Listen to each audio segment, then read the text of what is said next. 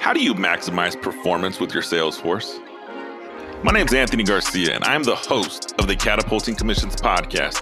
Join me every week as we discuss topics such as performance or improving retention, and we do so by interviewing some of the top sales professionals and entrepreneurs around the world. Now, let's enjoy the show.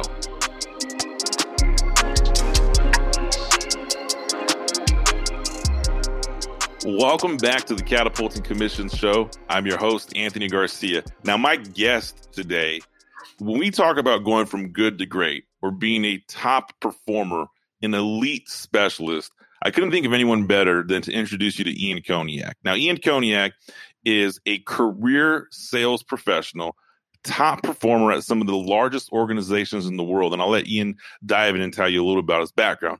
Not only on top of that, He's an aspiring entrepreneur who has built his own sales coaching and training business, which will let him talk a little bit about what he's offering and how that's diving in.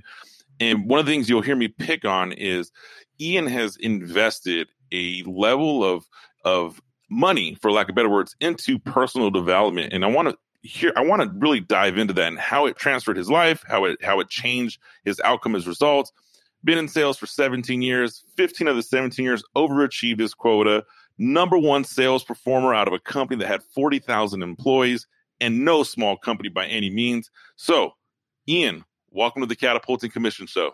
What's up, my man? Congrats on launching the podcast. Great to be here. Hey, man, I'm glad to have you here. All right, Ian. So let, let's let's dive into this, bud. You're a top performer for a software sales company, and I'm sure everyone who's listening to this knows that company. Can you can you t- little tell us about your background, your sales, who you perform well with, and the name of your company. Yeah. So I work for Salesforce.com. If you work in sales, you probably have used it or heard of it.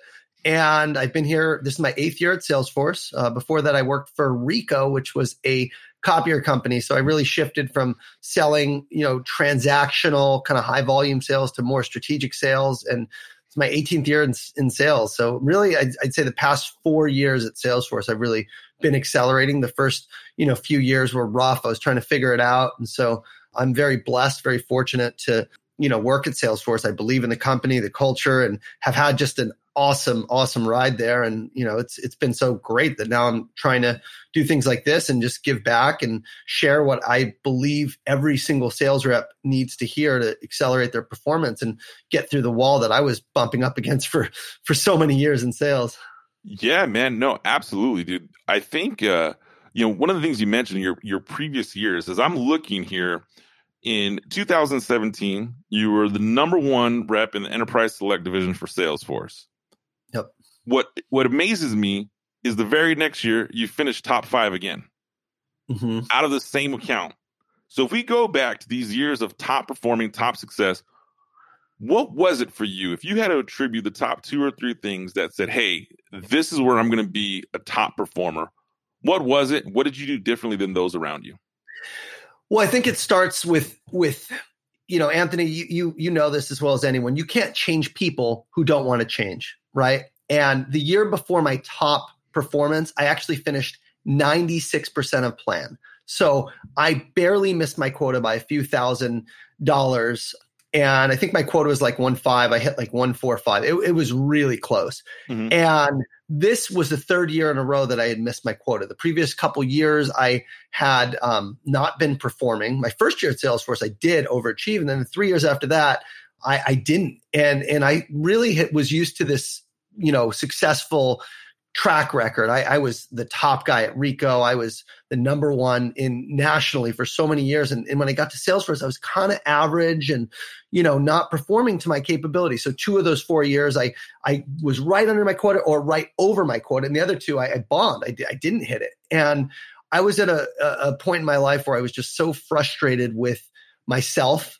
And I, I said, I have to have a better way. There's got to be a better way. So I think it starts with knowing and looking in the mirror and saying, you know what, external excuses and factors can only take you so far. You need to look in the mirror and see what do I, how do I have to transfer myself? How do I need to transform myself? How do I need to assume the identity of a top performer so that I can step into these shoes and actually fulfill my true potential? And before those years, I had reached that point. It, it, I remember it was it was the last day of the fiscal year. I needed one deal to get over quota. I was trying to chase down the CIO who happened to be in China.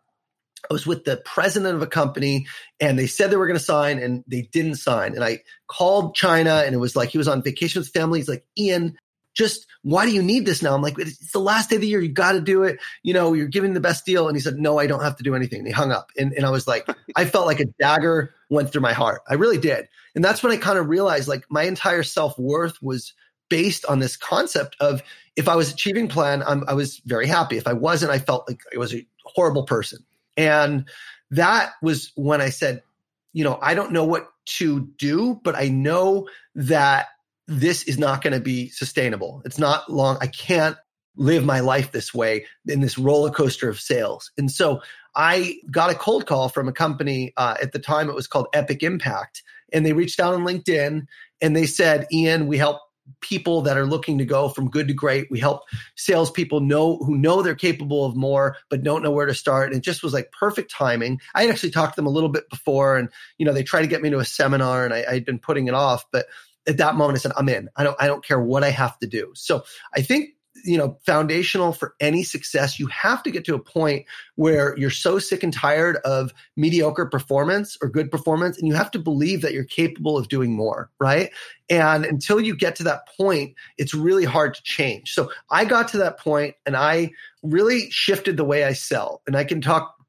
a lot about what happened in 2017 that got me to be number one. But if I can break it down to a few critical things, I think I, I forgot everything I knew. I said, look, what I'm doing, it's working okay. Again, I wasn't fired. I wasn't doing terrible. I was just like floating at or around plan. But I, you know, I said the way I've been selling, which was more like you know, grinding and a lot of cold calls and a lot of like pushy kind of like you have to sign now and like what you would think of when you think, you know, typical salesperson, right. like hard pressure. That was me because that was the way we did it in copiers for so many years and it worked great. But when you go take that approach to a software company or any type of services organization where you really have to be partnered with the client, it doesn't work. And so what I did differently that year, which really accelerated my performance, is I said, you know what?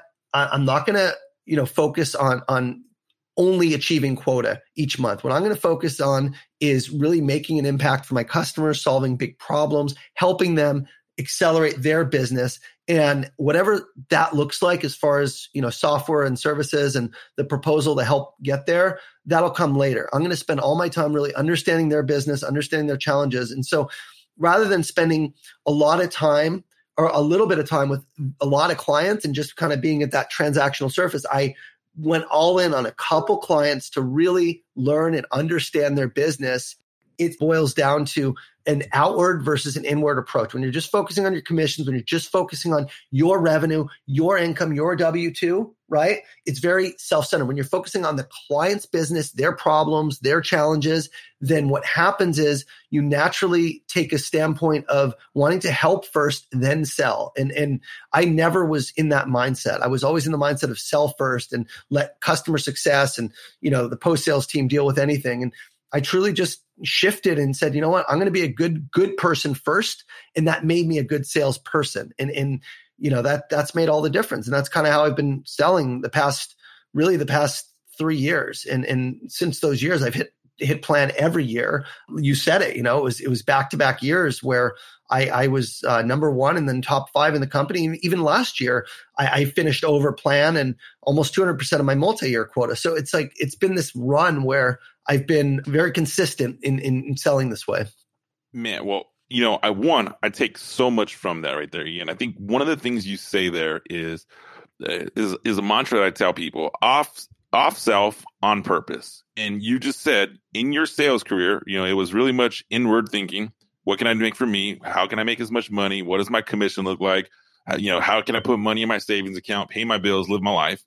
Versus, okay, how can I dive completely in to the mind of my client? How can I dive completely into their business and give more value than I'm willing to take?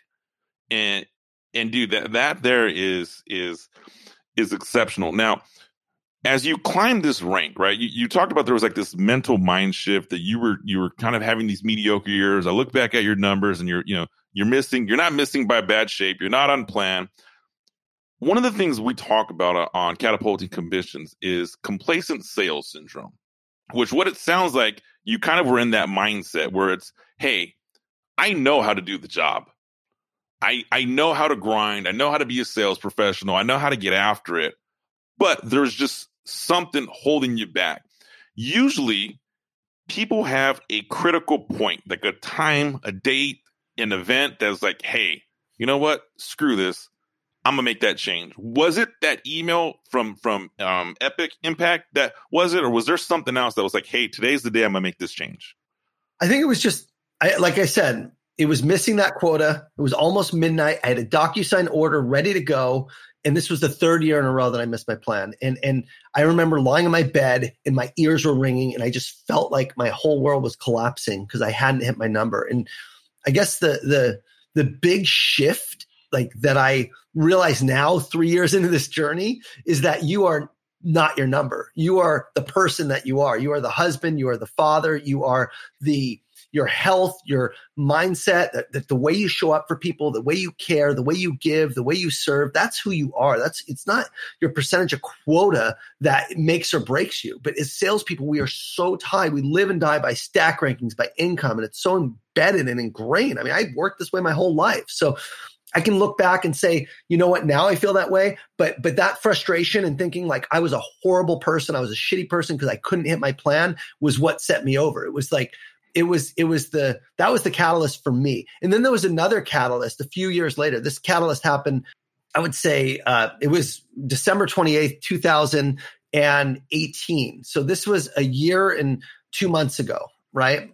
And what happened there is I, I thought I was going to die. Literally. I, I oh wow. I was I'm kind of afraid of heights, and you know, I, I am also an adrenaline junkie, which doesn't make sense. But I snowboard and I bungee jumped and I've I've done skydiving. I kind of you know I've always been a risk taker in that sense, and but I'm afraid of heights. So I, I for roller coasters, I went I went to Magic Mountain, Six Flags. I'm sure you know it because not too mm-hmm. far from you. And I went on the ride called Tatsu, and it's it's what you call a flying coaster. And in a flying coaster, the track is above you, and you're hanging down all your weight. So you're like hanging upside down with all your weight on the bar. So it does feel like you're gonna fall if the bar falls.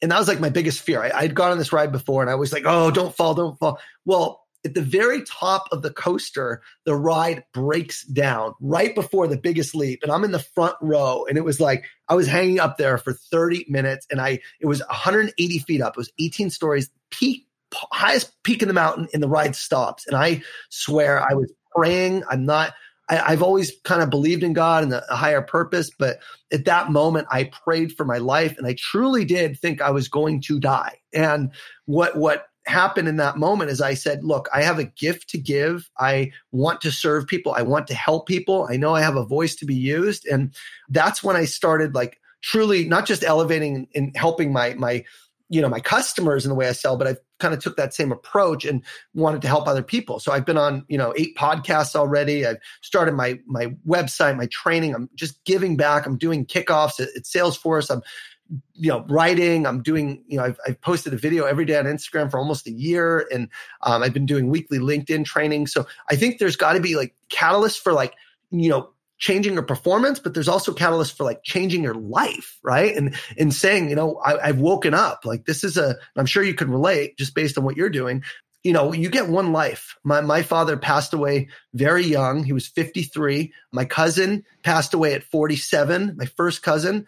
And my boss who hired me at Salesforce just passed away last year. And so I'm so mindful of, you know, life being fragile and short. So I think the wake up call like that, that I, I wouldn't say I was ever complacent, but I wasn't hungry enough to go put in the work to actually get better, truly get better. So the past three years, all I've been doing is putting in work to get better. And that makes all the difference. That is what makes the difference. You got to wake up and then you got to put in the work to actually change how you sell, how you show up, how you serve so that you can get to the top. And until you're there, you know, I'm sorry, but it's it's nothing's going to change until you get to that point in my mind. Man, Ian, you you were leaving me motivated. I mean, I, I am taking notes. I'm motivated and fired up by what you're sharing. I I think 100%, right? That wake up and work on yourself first that that that's everything, dude. And I, I'm glad to hear you say that because the level of the level of success you have experienced, that wake up and work on yourself first is is key. You you talked about how there is we have our identity tied into stack rankings and sales performance and metrics and and you're you're really separating yourself which is which is a, a, a fundamental principle i totally dig it i buy into it i believe it myself however let me ask you some questions about company culture because that that feeling right there that you have felt i have felt i know the people listening to this show and watching the video they have felt it as well 34% of sales professionals turn over every year in sales industries, right? US Labor Board says pretty much one out of three people in a sales organization are going to turn over every year. I speculate that a lot of those people who turn over come into that point of I'm you know what? I missed my number. I'm useless. I have no self-worth. I have I, I can't deal with this. You ran a large sales organization. You had a large team. You had direct reports. You had you managed the managers. What can an organization do to create this level of sales force retention that can lower that number, right? You know, I look at someone that's been in the workforce for nine years with seven jobs. I'm like, hey, man, I gotta be honest with you, man. I don't know if you're the right fit for me. You're, you're not even gonna know what you don't know by the time you look for your next job. So, yeah, what can an organization do to improve that retention of their people? So it's a two part question, right? Yes, so, first part, in the second part, I think t- touches on longevity, which I want to talk about and why that's important longevity for success in staying in one place. Organizations, that they want to keep the way I kept, I had zero turnover when I was a sales manager, not a single um, rep wow. left me. And that's why I was promoted. I was number one sales manager, the number one general manager, the number one director of sales. So keep in mind, I had such a high level of success going into Salesforce, which is why this was messed with my head so much. like I was a legend over there. I really was. And I still have people from Ricoh. This is 10, 15 years ago who worked for me that said, you know, I'll never, you know, I'll never forget our time together. You taught me so much. So I think from, from my personal belief, having done this at a level that I don't believe anyone's done. I don't know of any other sales manager that never had zero turnover. I, I didn't. And our turnover was about 60% as our company, wow. not 30, because the copiers is grinding. So people from all over the country are asking me this question, what are you doing? So I think the first thing uh, there's a few things. Number one, you need to develop your people. It's your job. It's not sales enablement's job as a sales leader to develop your people, right? People are, people don't leave companies. They leave their managers don't get me wrong, right? You can work for the worst company, no opportunity. You got a great manager who helps you, who cares about you. You're going to stick around a long time. I was selling copiers way before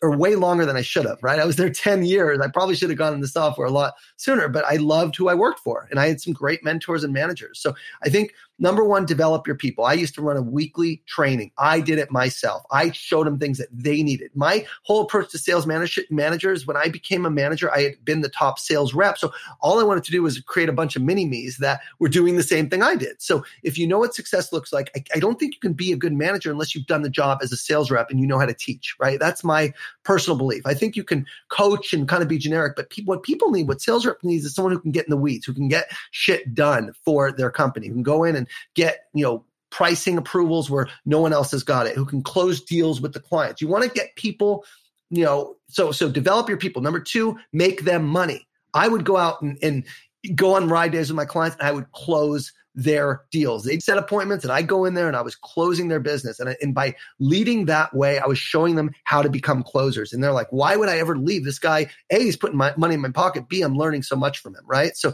that's the second thing. And I think the third thing is just to care about your people, right? Genuinely care about their success. There's what I call armchair managers who sit back and look at spreadsheets and look at you know crm reports of you know who's doing what manage that way hey update this update that. They're not in the field. Reps can't stand that. What people as a rep need is somebody who's going to be in the battlefield with them who is going to bring value to them help them get better and then get the heck out of their way if they're a top performer. Let them go do what they do and add value and help make them more successful. And that's really it. It's got to be done at that frontline sales manager level. And that's when I was a director of sales managing managers. That's what I was teaching people is here's how you coach. Here's how you lead. Here's how you make your rep successful. You got to close for them. You get out in the field. So I was doing ride days four days out of five per week in the field with my team. I was going four, five, six appointments. I was putting them first, getting the office first. I was the first one there, last one to leave. I mean, I was leading by example. I think if you're a manager and you're not in the trenches with your team, I'm sorry to say, but you know the sales manager job is the hardest job in the company in most companies because you're, you're taking on you know seven or eight people and they're not going to be as good as you most of the time. You're going to have to be patient. You're going to have to develop them. So i think from a from a company level work develop your sales managers so they can develop your their their teams right? Help them become good coaches good uh, good good teachers. Number two promote sales managers that have done the job before right? That can go and lead by example. Number three, develop a culture that shows employees that they're more than just numbers. The reason I've been at Salesforce so long is because, you know, they put the employees first. We had our Salesforce kickoff recently, and our leader, Jen Legale, who's our SVP, she said, look, I, I know this is contrary to to popular belief but you need to focus on your family first and your happiness first. Because if you're not happy at home if your home's not there then your entire business is at, at stake right? So it, when, when you have your house in order and you're happy you're going to show up happier to work you're going to work harder and i truly do believe that. So i think just caring about the well-being of your employees whether you're a sales manager whether you're a cro or whether you're a ceo it comes first if i'm looking for a company the first place i'm going is glassdoor to see what employees are saying and to make sure i'm in a company that's 4-2 or above if i ever left salesforce which i won't um, for another company anyway, it would be to start my own business. It, it, would be for a company that cares about their employees, where employees love working there. So build a culture where employees love working there, and that's how you retain them. And don't beat people up because they didn't hit their number. Help them understand and develop them and help them be successful. That's the sign of a good leader. Man. So you're developing people, you're making them money, you're caring for people, then you're developing the leaders. I think that step, when people, you know, the number one mistake I think organizations are making in sales management is they take a high performing sales professional, they make them a sales manager, but they don't train them how to manage people. They assume that, hey, you're really good at sales and here you are you're going to manage people because you're absolutely right. In the world of sales management you're first one in last one out right? You're you're putting in the time. You have let's say 7 to 10 personalities you have to deal with. Each one has a different personality. And between going out in the field with your people you have all the admin behind the scenes that your team doesn't see yet you know has to get done and I think that's a fundamental area that companies drop the ball on. And, and I share that from from colleagues that I've worked with, from people that have that I've interviewed with or coach or mentor, is they don't completely understand how to manage people. I can close the deal, I can be the salesperson, but I can't motivate you to that next step. And kudos to you, man, on that zero turnover. You know, in copiers, you're absolutely right. It is it is a grind. It it teaches people the ins and outs of being in sales. And you know, I mean, where you're at now versus where you started that you know that that trajectory of sales sales professionalism i'm sure there's a lot of people listening that want to experience that that want to get that growth. One thing i missed that i didn't add is you need to hold your team accountable right? There's so many sales managers who accept a level of performance and for me i had the gift of coming in with knowing what good looks like. So i think i think you need to you you it's not all empathy and how can i help you and coach you. You have to set expectations properly in terms of your activity. Here's what I expect every week for appointments. Here's what I expect when we go on a ride day. And if we don't hit it, I was the first one to put them on a performance improvement plan or, or not even before I would do that, I would talk to them and say, Hey, next time, let's see. And if it continues, like maybe you have the wrong person for the job, but you need to be really clear on your expectations and hold people accountable for what's feasible, not for something unrealistic, for what's feasible. So I, I just, I, I don't want to, gloss over that because I think that is really important is just to have a standard of what your team what what your set your standards and and hold yourself accountable to holding others accountable for those standards because that's where I see a lot of managers drop the ball as they accept subpar performance and you know all that does is hurts them and, and the team. 100% you, you talk about setting those expectations you know and giving somebody a plan. If you were going to put somebody on a performance plan mm-hmm did, was it a surprise? Did they know in advance? How did you how did you deliver that message? They knew well in advance. I sit them down. Like I have pretty simple, you know, I'm I'm a pretty simple dude. So yeah. what, what I would do in in my weekly meetings, right? Mm-hmm. So I would run a report and we put it on the weekly meetings every Monday morning of what activity like how many appointments did you have? How many new opportunities were created? And how many deals did you close? Three metrics, and it was coming right from Salesforce. So if someone had no sales, no opportunities, no appointments, and like, well, I didn't put in the system, like my expectation was this is how we're managing. You're in front of everyone. So quickly people started putting their stuff in, right? Yeah. And then if there was 10 appointments and no opportunities, then I could say, well, how is that, you know, in copiers anyway, because I didn't manage at Salesforce, but how is it that you met with 10 people? Well, if you do the simple math, people are average on a three year lease. So that means three of the 10 people would have their lease expiring this year. That is an opportunity for you to upgrade. Have you asked them about lease? So then it becomes a coaching opportunity. How do you take your appointments and then be more effective in creating opportunities? If they had four opportunities they added, but they hadn't closed anything, okay, let's talk about your closing skills and yourself. So it all starts with setting the expectations for the activity and you know for the for me it was like that was one thing is track track the right metrics that I needed, track my KPIs that I knew were going to drive drive sales, right? Which is appointments and opportunities. And then the, the second thing was ride days, where where if I had a ride day and everyone knew the calendar in advance, then that ride day we'd have to have at least four appointments. I don't care if you spend all week setting those four. I want four on my ride day, right? Because that's how you're going to make your money. Because I'm in there, I'm running it with you, and I'm going to close your deal. Hey, I wanted to take a quick minute and interrupt this episode for a second. I hope you're enjoying what you've heard thus far. Are you a sales professional, or do you manage a team of sales professionals? I imagine you know someone who struggles with complacency. I'm talking about the sales rep who has all the tools to be a top performer, but just can't seem to get past the mental hurdle that is holding them back. I completely understand and I relate with you. That is why I've created a detailed approach on how to get out of this stage of complacency and put yourself in position to achieve your next sales goal. Be sure to visit my website, catapultingcommissions.com. Once there, you can find the link to pick up a copy of my international best selling book, Catapulting Commissions. Now, let's get back to our show. I think you can't teach people to lead, but I, I think you can find and hire the right people of certain qualities that make them good leaders, right? And and that's something that I, I just kind of I've always kind of been a leader. Even in my sales role, I quarterback a lot. I have other folks that, you know, I have a whole team because these are big enterprises. So I'm leading them. I'm setting the vision. I'm, you know, yeah. quarterbacking people going where and who. So those skills are super valuable for Salesforce. But you know what makes a good manager is is there's so much that goes into that but i think i probably captured a bunch of for me what what i think works works the best. I mean you hit so much on it right? And and i mean there's so many nuggets to pull from what we said here but one of the things you you ended with is leaders lead right? And i look at leaders for people who are leading me who have been my leader if they're no longer focusing on their personal development, if they're no longer focusing on improving themselves and they think because they have the experience or the tenure or the know how that they have everything they need to lead, it, it's kind of a turnoff for me because I look at it and I'm like, hey, you know, I, I manage a team and ideally I want my team to be better than I ever was.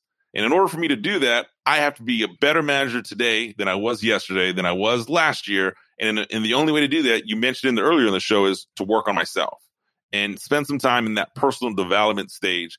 And so it's you see you see sales leaders, you know, you call them armchair managers. They get to that role and they're like, oh man, I got a decent salary, I got a pension saved up, or retirement. You know, I got less years to work than I did to start.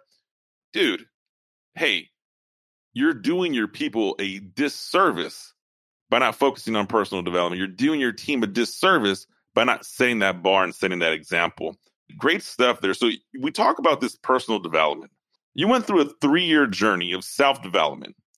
Now, am I, am I am I reading this correct? You invested over fifty thousand dollars in your own training and development. I did, probably more, probably more. Yeah, probably closer to fifty, but yeah, about twenty k a year. Can you talk a little bit about what you did?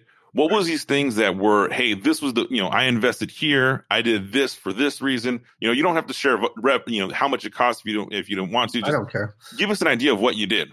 Yeah i think uh, well i joined a mastermind group is the the simple way to put it. So a mastermind is a collection of people. It's a paid group consider it a group coaching but it was a live a live coach. So i got a mentor i joined a mastermind. A mastermind group is a group of like-minded professionals. In our case, it was all high-performing salespeople that have a similar goal, right? And we get together and we help each other elevate and get better.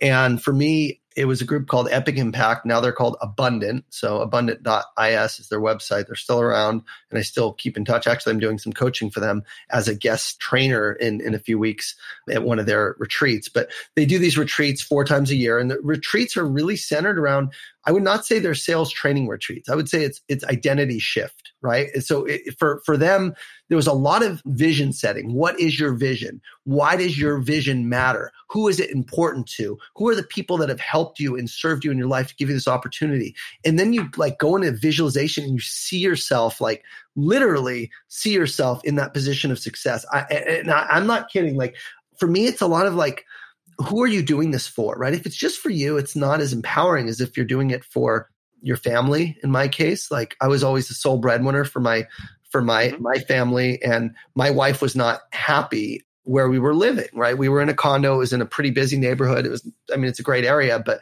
we wanted a house, and and it was like a three story condo. We had a baby, and we're just like we wanted a house. So we were looking in LA and LA is super expensive, especially where we yeah. want to live, which is West LA. I live in El Segundo. I'm a few minutes from the beach, and the houses are between one one and a half and two million two million dollars. And so I kind of had set my bar on like 1.2 million is our kind of threshold to buy a house. And we looked in that bar, and my wife was just like, we couldn't find anything that was I mean, it was all like teardown. It was all teardowns. I know. Well, it's not Bakersfield. I mean, it's a different, it's a different cost of living. I, I, I, mean, it's totally, yeah, it's way more expensive. Unfortunately, it's uh, there's other areas we could live, but I wanted to be by the beach and my friends and family. I grew up here, and just unfortunately, it's uh, it's what it costs. So I, you know, basically, you know, was was discouraged, and then I went to one of these retreats, and I literally imagined myself like buying you know, a one six million dollar house. And I said, I don't care what it takes. I don't care what I have to do.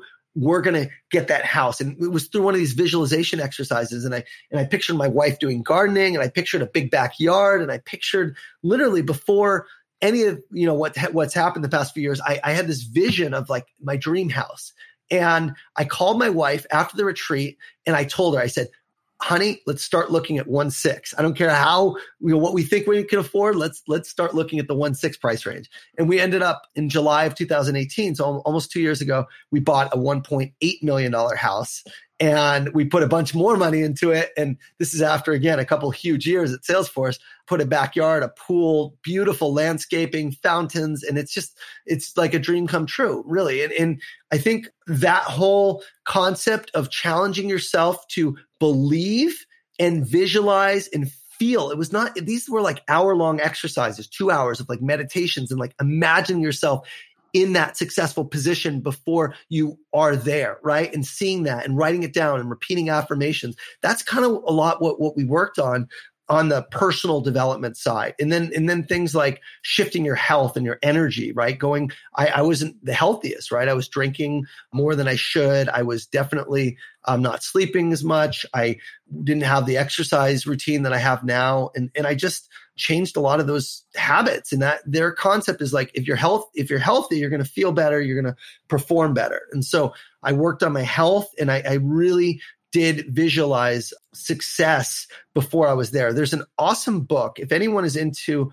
you know, self-development, The Father, this is the the greatest book of self-development that's ever been written. Hands down, it's sold uh, probably 30 million copies. I don't even know. It's a guy named Napoleon Hill. So he was kind of the the, the founder of self-development before Tony Robbins or Zig Ziglar or any of these guys. And he, the book is called Think and Grow Rich. And the whole concept of Think and Grow Rich is you know this this author napoleon hill spent 30 years studying the millionaires of that time. Now it was written in the 1930s 20s and 10s so he spent 30 years studying vanderbilt ford edison. He lived with these guys and shadowed them for 30 years from the most successful people you would ever think of and, and, he wrote this book on these are the habits these are what these people do. And the common theme was they have this vision and they believe and, and they they are relentless in that pursuit of that vision right? So i never really had that vision until i now i have a massive vision for what i want to do but i didn't have that in sales. It was always just like every month every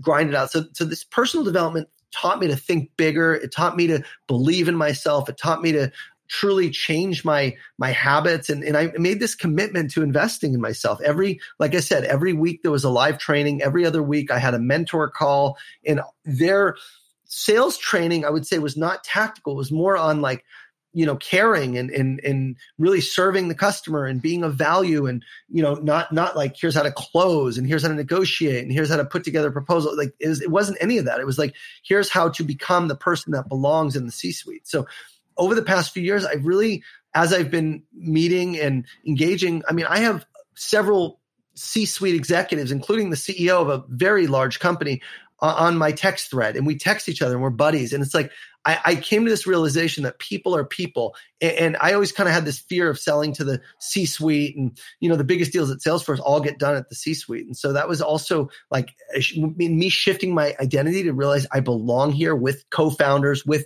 C-level executives, with multimillionaire. I actually manifested that and I became a multimillionaire and I became someone who did belong and have a house just like them and drive a Maserati and you know all these things that you know these people might be doing or maybe they don't. Maybe they're super humble but I'm I'm not. I, I have a lifestyle that I have a lifestyle that that's crazy and I, I love it right? I, I enjoy I enjoy the lifestyle I have. So I think that's where the work was is really just shifting your identity and then aligning to a bigger vision. And then the second thing I, I really kind of did during that time is I, I started to get I broke the habits, right? I broke the bad habits that I have. So I think a lot of people have have time stealers throughout the day. And, you know, they have these things they do in private and they're supposed to be working and they're not. It could be watching YouTube videos, it could be browsing ESPN, it could be just taking a long time for things that don't matter to move the needle on their business. But ultimately, if you're working every day on the things that move the needle on your business, you are going to perform at a higher level. So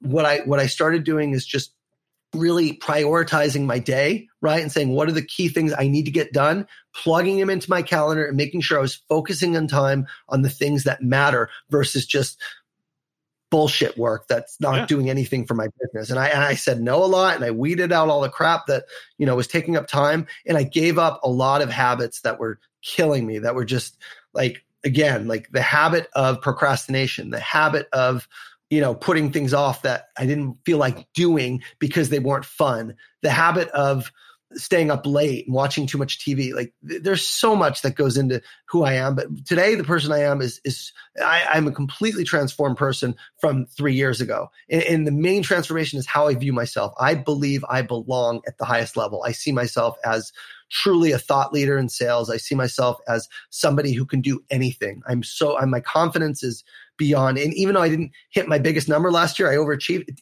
it, that doesn't define me anymore. So a few years ago, I would have said, "Oh, I only got over 100 percent of plan. I finished like 102 last year, just recently. Like, oh my god, I'm a terrible." I, yeah. I'm I'm more confident than ever. So it's like I, I truly have shed those old identities, those old habits. I mean, I I struggled with addiction my whole life. I told you mm. my my father passed away. Like I I feel like I'm I'm knock on wood, you know. I just feel like a lot of this stuff is just in the past and I'm I'm so like it feels so free to go out and do whatever the heck I want, whether it's in sales or outside of sales. So it, it's it's empowering and that's from this this personal development work. And and and I would say there's a lot more to unpack there, but that's kind of the main thing I got out of it versus like sales specific tactics. Dude, I think that's awesome, man. You one, congratulations, man. That what you did and what you just described many people want to do. They're afraid to take that step. They're afraid to invest in themselves. They're afraid to think they belong. And you're like, no, I do belong. Matter of fact, I belong right next to you. And I imagine because I know you, you're you're you're not you're you're you're just starting. You're not yeah, peak. You are just starting. So I'm excited, buddy, to see what the next five, the next 10 years look like for Ian Koniak. Let, let's talk, let, let's finish this thing. I'm talking about a little bit about what you're doing now with Ian Koniak your your personal training. I watch your daily sales tips that you post on Instagram. I see your weekly trainings. I see you're getting a lot of engagement on it. How does somebody, yeah, there's somebody listening right now that says, dude, I want to do what Ian Koniak does. I want to go from good to great. I want to take that next step.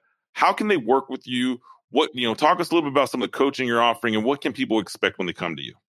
Yeah. Yeah. So my long term vision, I told people at Salesforce, so I'm sure there'll be some people at Salesforce listening to this. I have nothing to hide. My long term vision, what I think is my calling, and it's bigger than because I could stay in my job and candidly make 500 to a million dollars with my eyes closed. And, and that's hard to leave. It, it truly is. And it's comfortable and I know it well and it's secure.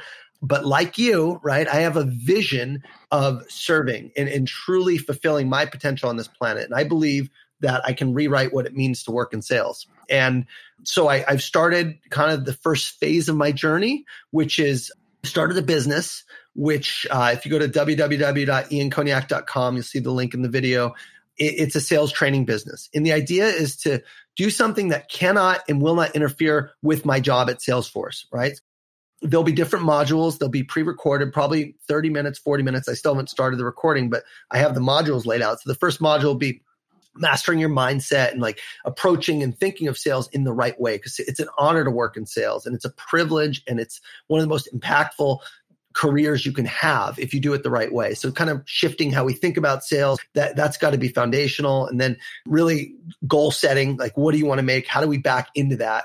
here's who to go after here's how to segment your accounts to pick the right because because selling at a high level actually counter to popular belief especially in the software space it means spending a lot more time with fewer clients. It means getting deep in the clients because that's where the big deals come from. You don't get multi-million dollar deals if you just have one meeting a month. You're you're on site every week with these guys right? You're you're spending a year to close these things but that's that's kind of what it takes. So uh, I'm going to talk about how to find the right clients that are qualified, regardless of what business you're in, and then you know drafting your elevator pitch, how to research those clients that whatever you sell, you have a value proposition that's going to resonate and get in the door, and and C-suites want to hear, and then you know for setting the appointment to actually you know running an effective appointment to asking discovery questions what questions matter to clients depending on you know who you're selling to to taking those questions and the answers and putting together a presentation telling it in the format of a story. So i have a keynote called stories that sell which is all about how to use storytelling to make effective sales presentations. And finally to, to closing negotiation and navigating you know some large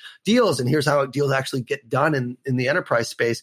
So that that's doesn't exist today. There is no course. There's courses on negotiation, there's courses on different objection handlings or prospecting, but there's nothing from soup to nuts to show you here's how to run every phase of the sales cycle. And I've done it for so long. At this point, I'm like, I need to get the shit out of my head. It's not fair for me to keep it to myself or just use it for two clients because I only have two clients at Salesforce now. So I, am really, you know, small, small big accounts, you know, Fortune 500, but only two of them. So I, have just come to a, a, place where I said I have to teach, and so I'm going to build the course, and then people can buy the course. It's going to be ninety nine dollars a month, so super low investment, or you pay a thousand bucks for a year, and there's a wait list right now. So if you want to join, I'm only going to take a certain number of people because I am going to be offering, in addition to just accessing the modules, I'm going to do a group coaching session. I want to make those group coaching sessions impactful. So every two weeks, I'll have a one hour live coaching where I will um, be able to, it'll be office hours. I'll be able to answer questions. If people have any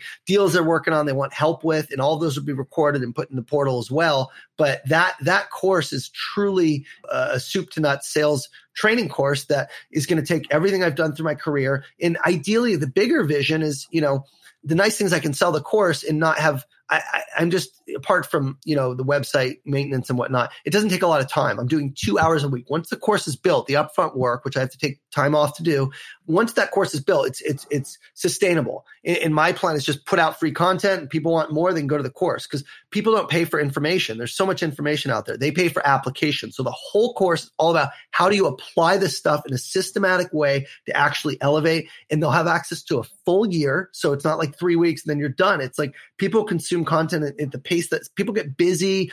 They have deal cycles, busy times a year, family, whatever. Like you can't expect all people to like do everything in a short window and actually consume it. So each video will have a worksheet on how to apply that lesson to your specific business that you fill out.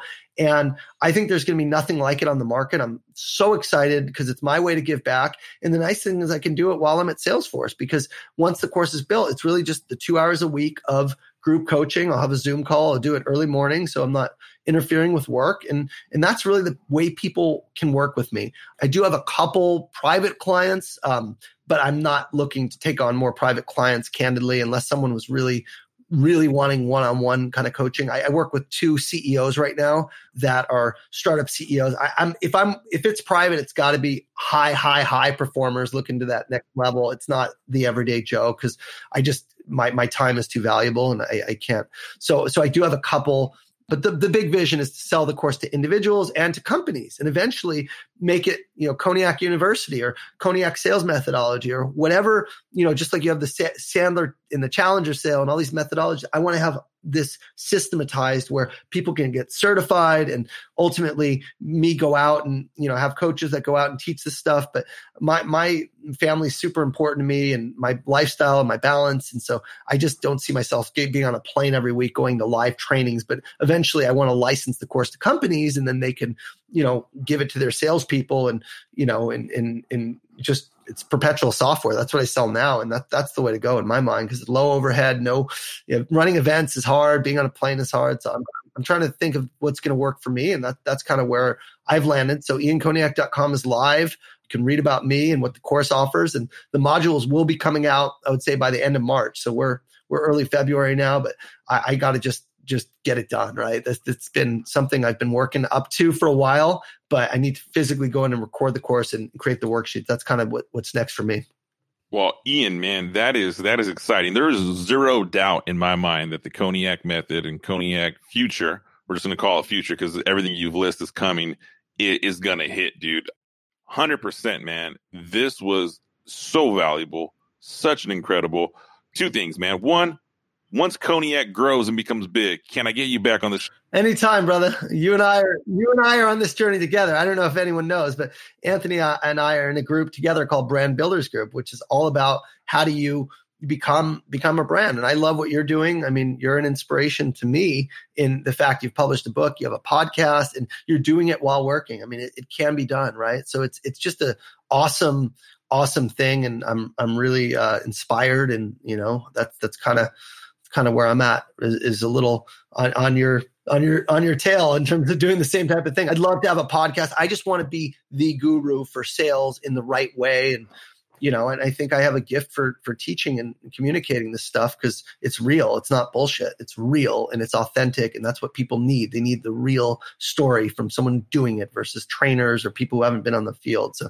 that's why i'm kind of keeping my salesforce job is to test and continue to perform and, and show this stuff works and and it's good money too. So well, dude, I mean, what you're saying right now, dude, is you know, it's kind of like the the changing of the guards, right? I mean, there's a certain point in time where, where Michael Jordan and, and, and Magic Johnson were like the, the players, and then comes, you know, Kobe LeBron, and then comes your next generation of players, right? It's it's changing of the guards. Some of these sales methodologies, I mean, what you're doing, what you're challenging, what you're teaching is applicable today, 2020, it's going to help you right now. That's right. Now, there's some great fun foundations and fundamentals from sales trainers and sales training methodologies. I'm not here to say they aren't doing it well, but you're innovating and you're adding layers of value to it, which is why I truly believe anyone who's listening to this, at the bare minimum, should go subscribe to Ian Koniak, get updates from his daily sales tips. You will learn something guaranteed. Yeah, yeah. So so let me let me just be more clear. So you don't have to just go to Ian If you go to iankoniak.com, you can subscribe to my newsletter and it's free. Every week I send out a video training. Or if you're on LinkedIn, which I'm sure most of your audience is, search Ian Koniak and you'll see I've been posting probably for you know six months or so on linkedin instagram it's kind of an experiment i'm not candidly, I just post every day, but it's not sales training. Let sales tips, sales training. Go to LinkedIn, go under my activity and look at posts, and you'll see all the posts I've been doing. I also have a YouTube channel, but I would say at the very least, if, if you're not ready to take the course, you just want to have a little tip each week, subscribe to the newsletter, go to LinkedIn, follow me on LinkedIn, and you'll get my videos, comment on them, share them out. You know, if you get value, like that's why I'm so encouraged by this is I'm getting every day incoming messages saying this stuff is helping them. I had someone yesterday call me and said, I'm leaving my company to go work at Salesforce because of the way you are, you are selling and because of the opportunity and the culture. And it's like people are literally improving their lives and, and, and, you know, improving their performance because of what, what I'm putting out. So it's, it's just more, more feedback that this is the right thing. Um, but if you're not, again, you don't have to spend a dime. This, I'm doing this as a service. And for anyone who wants that content, it'll be out there every week on LinkedIn. I don't see that ever stopping. I think I'm going to do a, a video every week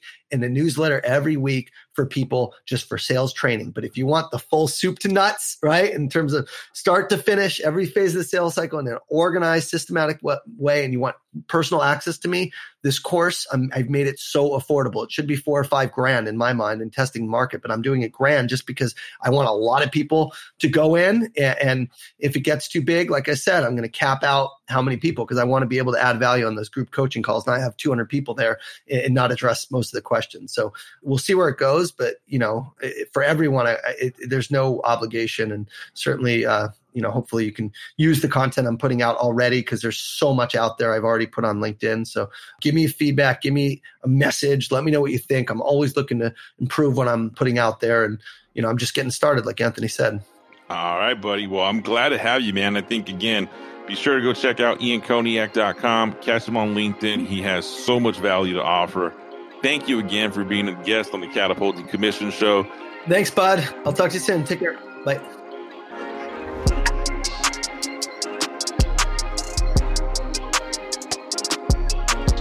Well, that does it for today's episode on Catapulting Commissions with Anthony Garcia. If you found some value in today's show, please be sure to head over to iTunes and leave a five star rating. Don't forget to subscribe to Catapulting Commissions.